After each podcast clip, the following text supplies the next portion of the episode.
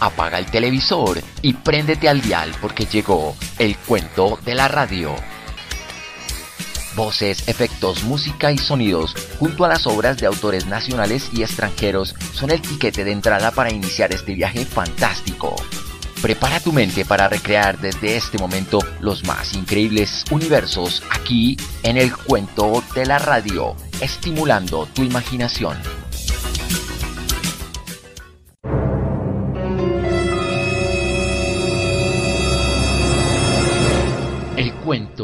La radio.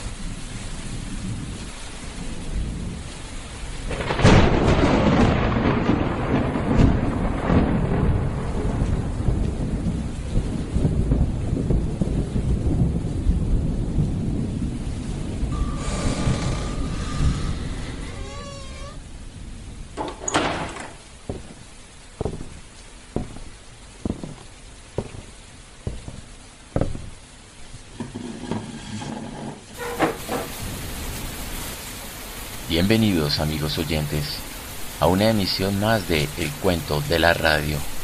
En esta ocasión traemos una obra de Oscar Wilde, quien nació en Dublín, Irlanda en 1854 y falleció en París en 1900 a la corta edad de 46 años. Fue escritor, poeta y dramaturgo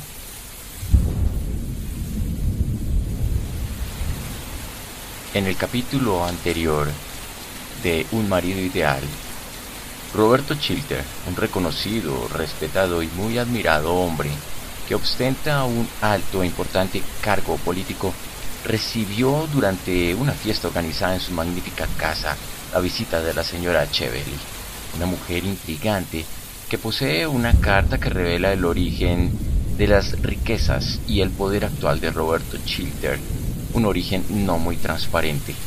El chantaje se presenta haciendo tambalear la carrera política y el mismo hogar de Roberto Chilter.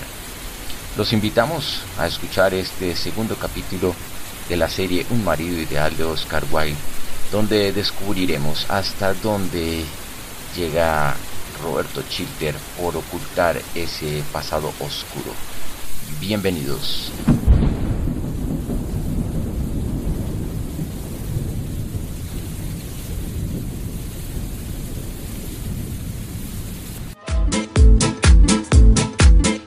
El cuento de la radio. Estimulando tu imaginación.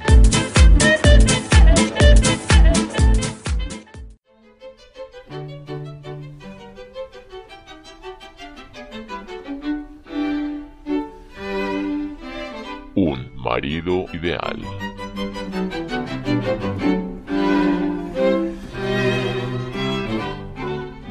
De Oscar Wilde.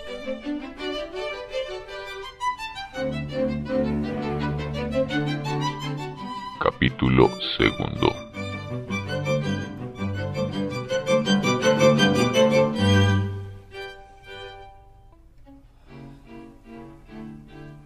Sin otro camino que tomar, si Roberto Chilter acompaña a la señora Cheveley a tomar su coche, mientras Lady Chilter lo sigue con la mirada hasta verlo salir del salón.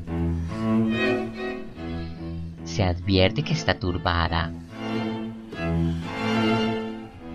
a poco se le unen varios invitados y Lady Chilter pasa con ellos a otro salón de recepción. Su cuñada, Mabel, que no ha perdido detalle de la poco cordial despedida, se dirige a Arturo Gorin.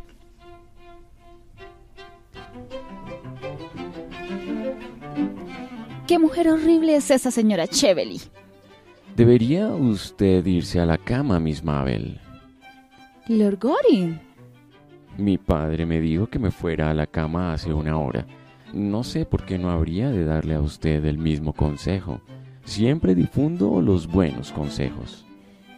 Lord Goring, puede usted sentarse aquí a mi lado y hablar de todo, salvo de la Real Academia, de la señora Cheveley o de otro tema aburrido. Lord Goring, ¿qué es esto? A alguien se le ha caído un broche de diamantes. Es muy hermoso. ¿verdad? Ojalá fuese mío. Pero mi cuñada Gertrudis solo me deja usar perlas. Me pregunto a quién le pertenecerá este broche. Mm, Yo creo saber a quién se le ha caído. Permítame tomarlo de sus manos, Miss Mabel. Yo guardaré cuidadosamente esta joya. ¿Qué hace usted? Miss Mabel, voy a formularle un pedido bastante extraño. Hágalo, por favor.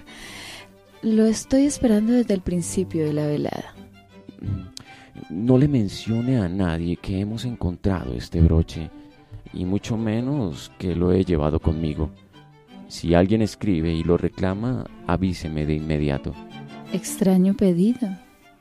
Le diré algo. Yo regalé este broche hace años. ¿De veras? Créame que sí. Le creo. Si sé algo de inmediato le aviso. Mabel, querida, los invitados se han ido ya. Ya estaba despidiéndome. Buenas noches, Gertrudis. Adiós, Miss Mabel. Hasta mañana, Lord Goring. Fue una desagradable sorpresa encontrar aquí a la señora Cheveley. ¿A qué vino a su casa Lady Chiltern? Según parece, para inducir a Roberto a apoyar un proyecto fraudulento en que está interesada. El canal argentino, para ser más concretos. Ha elegido al hombre menos indicado, ¿verdad? Es incapaz de comprender un temperamento íntegro como el de mi marido. Sí. Supongo que debe haber fracasado al tratar de apresar en sus redes a Roberto. Pasma ver los sorprendentes errores que suelen cometer las mujeres inteligentes. Yo no llamo inteligentes las mujeres de esa clase. Las llamo estúpidas. Lo cual es lo mismo a menudo. Buenas noches, Lady Chiltern. Oh, Roberto, ya me despedía. No pensará irse, querido Arturo. Quédese un rato. Lamento no poder hacerlo. He prometido a sumarme a la fiesta de los Harlock. Agenda de solteros. Mm, volveremos a vernos pronto. Adiós. Ay, qué hermosa estás hoy, Gertrudis. Roberto, eso no es cierto, ¿verdad? Tú no piensas prestarle tu apoyo a esa especulación del canal argentino. Eso no sería posible. ¿Quién te dijo que yo tenía semejante intención? Esa mujer que acaba de salir, la señora Cheveley, según prefiere llamarse ahora a sí misma. Roberto, yo conozco a esa mujer. Hemos estado en el colegio juntas. Era mentirosa, deshonesta. De hecho, la expulsaron por ladrona. ¿Por qué le permites que ejerza influencia sobre ti? Gertrudis, eso que me dices quizás sea cierto, pero ha ocurrido hace muchos años. Más vale olvidarlo. La señora Cheveley puede haber cambiado a partir de entonces. Nadie debe ser juzgado exclusivamente por su pasado. Nuestro pasado es lo que somos. Es la única forma como debiera ser juzgada la gente. Esa es una frase despiadada, Gertrudis. Es toda la verdad, Roberto. ¿Y qué quiso decir esa mujer al jactarse de que había conseguido tu apoyo? Tu nombre. Para algo que, según te he oído decir, es la trama más deshonesta y fraudulenta que jamás se haya presentado en la vida política. Mm, Mi punto de vista era erróneo. Todos podemos equivocarnos alguna vez. Pero ayer me dijiste que habías recibido el informe de la comisión y que ese informe condenaba el proyecto. Gertrudis, la vida pública y la privada son cosas diferentes. Ambas son regidas por leyes distintas y se mueven siguiendo líneas distintas. Ambas deben representar al hombre en su aspecto culminante. No veo diferencia alguna entre ellas. Arturo, ¿me estás diciendo la verdad? Gertrudis, la verdad es cosa muy compleja y la política algo muy complejo. Hay engranajes dentro de los engranajes. Podemos tener contraídas ciertas deudas y tener que pagarlas. Tarde o temprano en la vida política hay que transar. Todo lo hacen. ¿Transar? ¿Por qué me hablas esta noche de un modo tan distinto al de siempre, Roberto? ¿Por qué has cambiado? No he cambiado, pero las circunstancias cambian las cosas. Circunstancias nunca deben alterar los principios. Nunca puede ser necesario hacer lo que no es honroso. Roberto, ¿qué ganarías con ello? ¿Dinero? No lo necesitamos. Y el dinero que proviene de un origen sucio es una degradación. ¿Poder? Este en sí mismo nada significa. Es el poder de hacer el bien el que es bello. Eso y nada más que eso. ¿Qué ganarías, Roberto? Dime por qué vas a cometer ese acto deshonroso. Gertrudis, no tienes derecho a usar esas palabras. Te dije que todo se reducía a una transacción razonable. No debes volverla a ver, Roberto. Esa mujer no merece que le digas la palabra. No es digna de hablar con un hombre como tú. No. Debes escribirle inmediatamente. Ahora, en este mismo momento. Y que tu carta le demuestre cuán irrevocable es tu decisión. ¿Escribirle ahora mismo? Sí, ahora.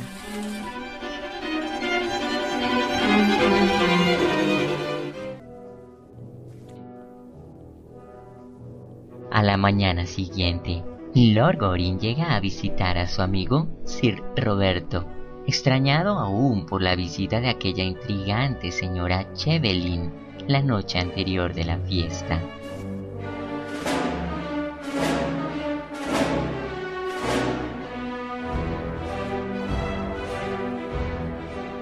Mi querido Roberto, según lo que usted me cuenta, el asunto es muy espinoso, sumamente espinoso. Debió decírselo todo a su esposa. Nadie debe ocultarle un secreto a su propia mujer. Arturo, yo no podía decírselo a mi esposa. Eso habría creado un abismo para toda la vida entre nosotros, y yo hubiera perdido el amor de la única mujer del mundo que adoro. Gertrudes se hubiera apartado de mí horrorizada y despreciándome para toda la vida. ¿Tan perfecta es Lady Chiltern? Si lo que me manifiesta es cierto, me gustaría sostener una seria plática sobre la vida con Lady Chiltern. Eso sería completamente inútil. Ciertamente me veo obligado a decirle que, en mi opinión, debió decírselo hace años. ¿Cuándo? durante nuestro noviazgo? ¿Cree usted que Gertrudis se hubiera casado conmigo al enterarse de que el origen de mi fortuna es ese? ¿De que he cometido un acto que la mayoría de los hombres considerarían vergonzoso y deshonesto? Roberto, ¿en verdad vendió usted esos informes? Mm, sí. Yo poseía una información confidencial sobre cierto negocio proyectado por el gobierno del momento y obré sobre esa base. La información confidencial constituye prácticamente el origen de todas las grandes fortunas. Y el escándalo público su invariable resultado. Arturo, ¿cree usted justo que un acto realizado hace cerca de 18 años sea esgrimido ahora eh, contra mí? Y que toda la carrera de un hombre se vea arruinada por una falta cometida casi en la niñez? ¿Eso es justo, Arturo? La vida nunca es justa, Roberto, y quizás nos beneficie a la mayoría de nosotros el que no lo sea. Todo hombre ambicioso debe combatir con sus propias armas. Lo que adora el siglo es la riqueza. El Dios de este siglo es la riqueza. Para triunfar se la debe poseer a toda consta. Se subestima, Roberto. Sin la riqueza, créame, habría usted triunfado lo mismo. Subsecretario de Relaciones Exteriores, creo que eso podría satisfacer a cualquiera. ¿Y si ahora me lo arrebatan todo? Si lo pierdo todo en un escándalo horrible? Si me veo expulsado de la vida pública? ¿Cómo pudo venderse por dinero, Roberto? Yo no me vendí por dinero. Compré el éxito a un alto precio. Eso es todo. Sí. Es indudable que pagó un alto precio por él. Pero, ¿qué le indujo al principio a pensar en semejante acto? El varón de Argel. ¿Ese maldito bribón? No, Era un hombre de un intelecto muy sutil y refinado, un hombre dotado de cultura, encanto y distinción, uno de los hombres más inteligentes que he conocido. No, prefiero al más vulgar y estúpido caballero en todo momento. Puede decirse en favor de la estupidez más de lo que supone la gente. Personalmente, siento una gran admiración por la estupidez Supongo que debe impulsarme algo así como un sentimiento de camaradería. Pero, ¿cómo lo hizo el barón de Arheim? Cuéntemelo todo. Con aquella voz suya, dotada de maravillosa fascinación, nos expuso la más terrible de todas las filosofías, la filosofía del poder. Nos predicó el más maravilloso de todos los evangelios, el evangelio del oro Creo que adivinó el efecto causado en mí por sus palabras, porque algunos días después me escribió invitándome a visitarlo. Recuerdo perfectamente cómo, con una extraña sonrisa, me condujo por entre su maravillosa colección de cuadros. Me mostró sus tapices, sus joyas, sus marfiles tallados.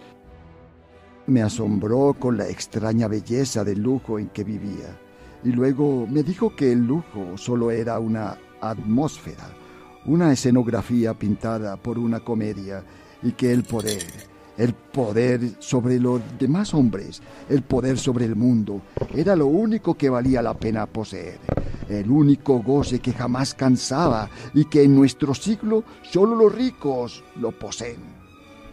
Un credo completamente superficial. Arturo, Usted nunca ha sido pobre e ignora qué es la ambición. No puede comprender qué maravillosa oportunidad me dio el varón. Una oportunidad de esa que pocos hombres encuentran. Afortunadamente para ellos, a juzgar por los resultados. Pero cuénteme en forma concreta, ¿cómo lo persuadió por fin el varón a, bueno, a hacer lo que hizo? Me dijo que si en alguna oportunidad yo podría proporcionarle una información confidencial de verdadero valor, haría de mí un hombre muy rico. Seis semanas después, ciertos documentos eh, confidenciales pasaron por mis manos. ¿Documentos de Estado? Sí. nunca hubiera creído que usted, nada menos que usted, pudiera ser tan débil como para ceder a la tentación que le presentó el varón de Arheim, Roberto. ¿Débil? Oh, ¿cree realmente que es debilidad ceder a la tentación? No, jugarse la vida en un solo momento, arriesgarlo todo en una jugada. En eso no hay debilidad, hay un valor, un horrible valor. Yo tuve ese valor. Me senté esa misma tarde y le escribí al varón de Arheim la carta que está ahora en manos de esa mujer. El varón ganó con el negocio tres cuartos de millón. ¿Y usted? Recibí del varón 110 mil libras. Valía usted más, Roberto. No, ese dinero me dio exactamente lo que necesitaba. El poder sobre los demás. De inmediato ingresé a la Cámara de los Comunes antes de haber transcurrido cinco años. Yo había triplicado mi fortuna a partir de entonces en todas las cosas vinculadas con el dinero. He tenido una suerte tan extraordinaria que por momentos casi he sentido miedo. En cuanto concierne a este terrible asunto, usted sabe que le ayudaré en todo lo que pueda. Gracias, Arturo, gracias, pero ¿qué puede hacerse? Le diré algo. A la gente le resulta insoportable el hombre que afirma tener siempre la razón, pero le gusta mucho el hombre que reconoce haberse equivocado. Con todo, en su caso, Roberto, una confesión de nada serviría. Se trata de dinero, y si me permite la expresión, eso es algo engorroso. Además, si confiesa todo el asunto, nunca podrá volver a hablar de moral y el político que no puede hablar de moral dos veces por semana ante un auditorio vasto, popular y moral, está completamente acabado como político serio. Una confesión sería inútil. sería su ruina. Sería mi ruina, Arturo. Lo único que puedo hacer ahora es luchar. Y debe empezar por contarle a su esposa toda la verdad. No haré tal cosa. Roberto, obra mal, créame. No podría hacerlo. Eso mataría su amor por mí. Y ahora, en cuanto concierne a esa mujer, esa señora Cheveley, ¿cómo podría defenderme de ella? Según parece, usted la conoció antes, Arturo. Sí. Tampoco que me comprometí para casarme con ella en cierta oportunidad, cuando pasaba unos días en la casa de los Tembi. A propósito, ¿la ha tentado con dinero? De antaño se moría por el dinero. Le ofrecí la suma que quisiera. Rehusó. Eso significa que el maravilloso evangelio del oro que le predicó el varón de Arheim ha fracasado. El rico, a fin de cuentas, no puede obtener todo lo que se le antoje. ¿Todo? No. Supongo que tiene razón, pero todos poseen algún punto débil, y para defenderme de la señora Cheverly, eh, tengo derecho a usar cualquier arma que puedo encontrar. Entonces enviaré un telegrama a la embajada de Viena para preguntar eh, si se sabe allí algo sobre ella. Quizá exista algún escándalo secreto cuya divulgación tema. Creo que la señora Chevely es precisamente una de esas mujeres modernas que consideran un escándalo nuevo tan tentador como un sombrero nuevo. Estoy seguro de que le encantan los escándalos y de que su mayor pena actualmente es no poder protagonizar uno diario. Ahora me aferro a cualquier posibilidad. Tengo la sensación de estar a bordo de un barco que se hunde y mis pies están rodeados por agua. Silencio. Oigo la voz de mi esposa. Buenas tardes, Lord Goring. Buenas tardes, Lady Chiltern. ¿Ha estado usted en el parque? No, vengo de la Asociación Liberal de Mujeres, donde por lo demás, Roberto, tu nombre fue acogido con estruendosos aplausos. Oh, pero qué lindo sombrero lleva usted. Uno de los sombreros más hermosos que he visto. Confío en que la Asociación Liberal de Mujeres lo habrá acogido con estruendosos aplausos. Tenemos entre manos cosas mucho más importantes que mirarnos mutuamente los sombreros, Lord Goring. ¿De veras? ¿Y qué clase de cosas? Cosas aburridas, útiles, deliciosas. Leyes en las fábricas. Inspectores femeninos. El proyecto de ley de las ocho horas laborales. Los excesivos privilegios parlamentarios. en realidad, todas las cosas que a usted le parecerían totalmente carentes de interés. ¿Y no hablan nada de sombreros? Jamás. Disculpen, ahora debo atender algunos asuntos. Los dejo. Volveré a verlo pronto, Arturo, ¿verdad? Ciertamente. Esta noche concurriré al baile de los solteros, a menos que encuentre algo mejor. Pero vendré aquí mañana por la mañana. Trabajas demasiado, Roberto. Nunca pareces pensar en ti mismo. Mm, eh, no tiene importancia, querida, no tiene importancia. Hasta luego. Lord Goring, siéntese, por favor. Cuánto me alegra de que nos haya hecho una visita. Quiero hablar con usted de... Bueno, por supuesto, no de sombreros ni de la Asociación Liberal de las Mujeres. ¿Usted quería hablarme acerca de la señora Chevely? Sí, lo ha adivinado. Cuando se fue usted anoche, comprobé que lo dicho por esa mujer era realmente cierto. Desde luego le hice escribir una carta a Roberto de inmediato, retirando su promesa. Así me lo hizo comprender Roberto. Su cumplimiento habría sido la primera mancha de una carrera hasta ahora inmaculada. Roberto debe estar por encima de toda la censura. No es como los demás hombres. Usted es el mejor amigo de Roberto. Nadie, a excepción mía, conoce tan bien a Roberto. Mi marido no tiene secretos para mí y no creo que los tenga para usted. Ciertamente, Roberto no tiene secretos para mí, al menos así lo creo. Entonces, hábleme con franqueza.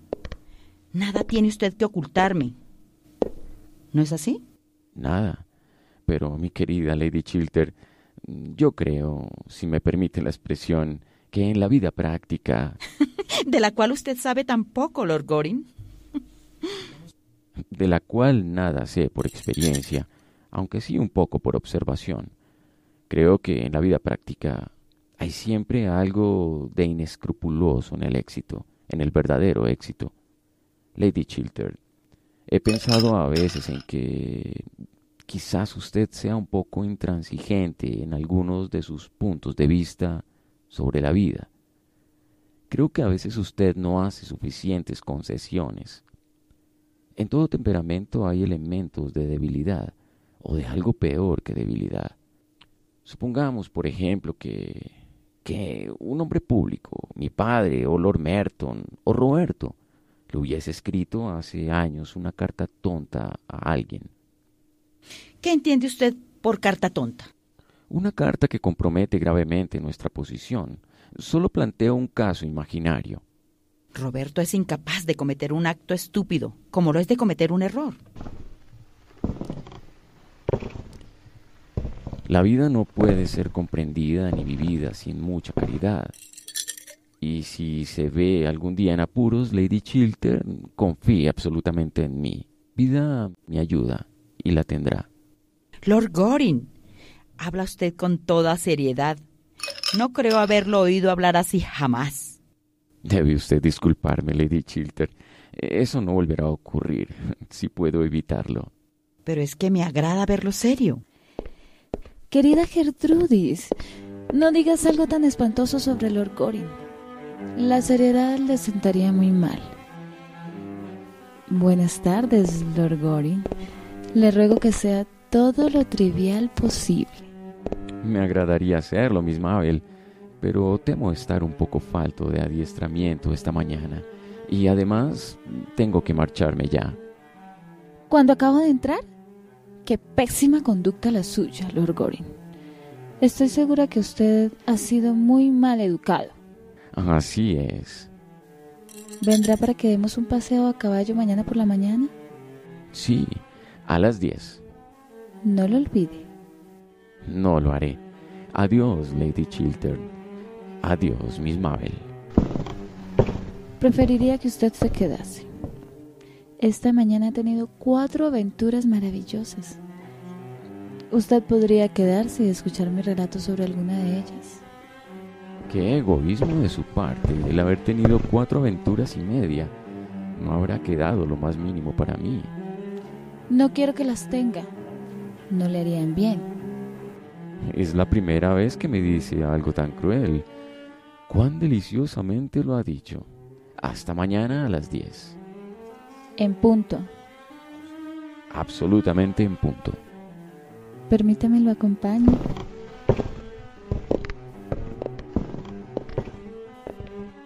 Qué extraño se ha comportado hoy Lord Goring. Parecía como si quisiera decirme algo. Gertrudis, Gertrudis, ¿sabes quién viene a verte? Esa terrible señora Cheveley.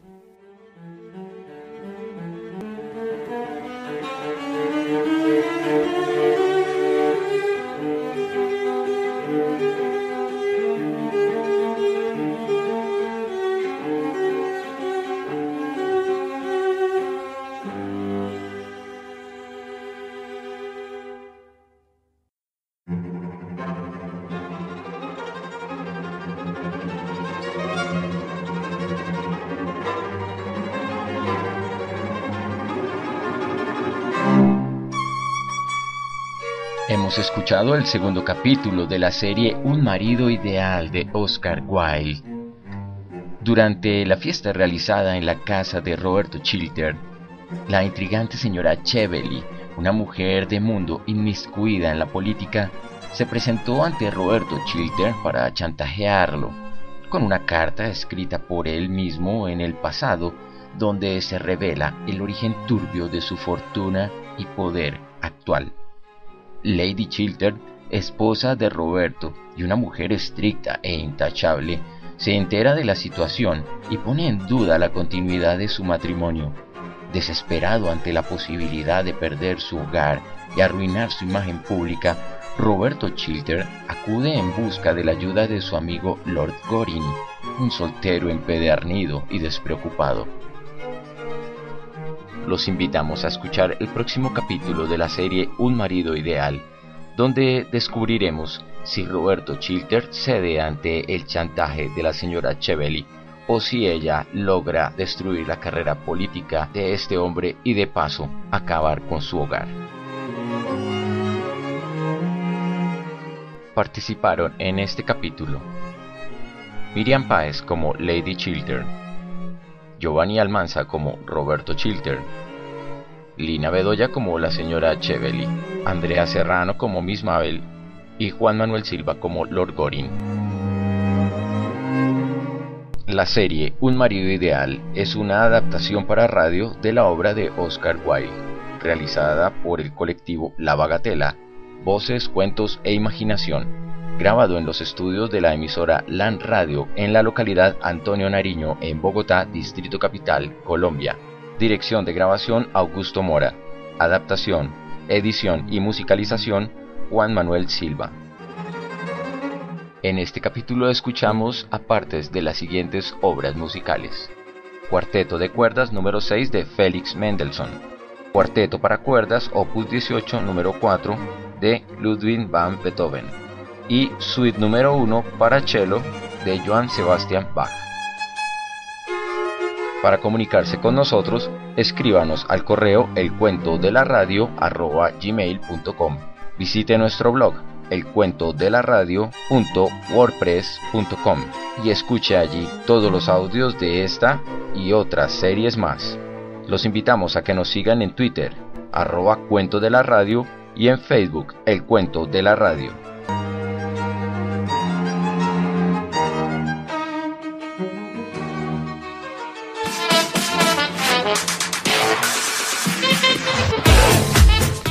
La literatura de Colombia y el mundo en un solo lugar. El cuento de la radio, estimulando tu imaginación.